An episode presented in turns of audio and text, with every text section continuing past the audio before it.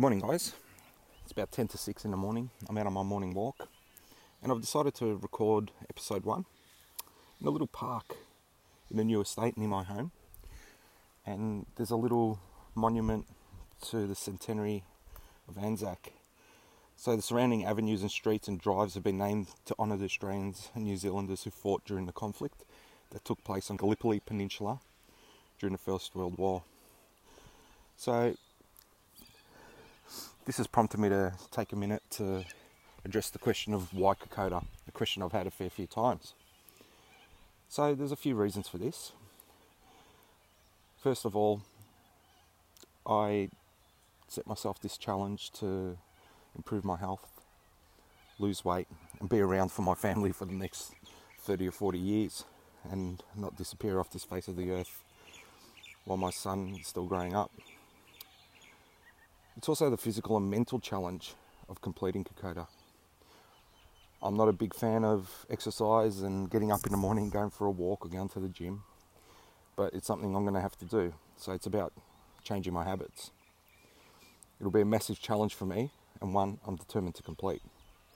Secondly, it's the military history behind Kokoda. Military history is something I've been interested in all my life, and this interest was initially what drew me to Kokoda. So I suppose to be able to walk in the footsteps of the diggers who for seven weeks in 1942 fought off Japanese forces and saved Australia from enemy occupation. This would be a great honour. And just think about it. The average age of the diggers in this battle was 21. 21. What were you doing when you were 21? Were you hauling guns ammunition, wounded mates through mud clogged hills while dodging enemy fire? I don't think so. The main reason none of us had to do this at 21 years old is because these guys did. They put their lives on the line for this great land so future generations could live with the freedoms and advantages we have today. When the Battle of Kokoda track was done and dusted, 350 diggers will not be returning home. So for me, it would be a great honour to end my track with the Anzac Day dawn service at the Bomana War Cemetery in Papua New Guinea, with 3,779 hero soldiers lost in the Pacific battles of World War II are laid to rest. As a country, I feel we don't show enough respect to the people who put their lives on the line to protect and serve our country and our communities. Whether it be one of the branches of our armed forces, or our first responders. So I suppose I'm putting a challenge out to you. Next time you cross paths with a soldier, police officer, an ambo, a fiery, take a minute to say thank you.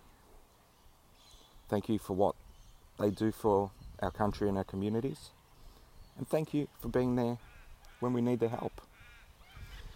And in closing, if these young men and women heroes could put their lives on the line each day they pull their boots on. I think this 40 year old fat prick can get his ass off the chair, not eat that next bit of food, get to the goal is set. Kokoda, April 2021. I'm coming at you. Thanks for listening, guys. I'll catch you next time.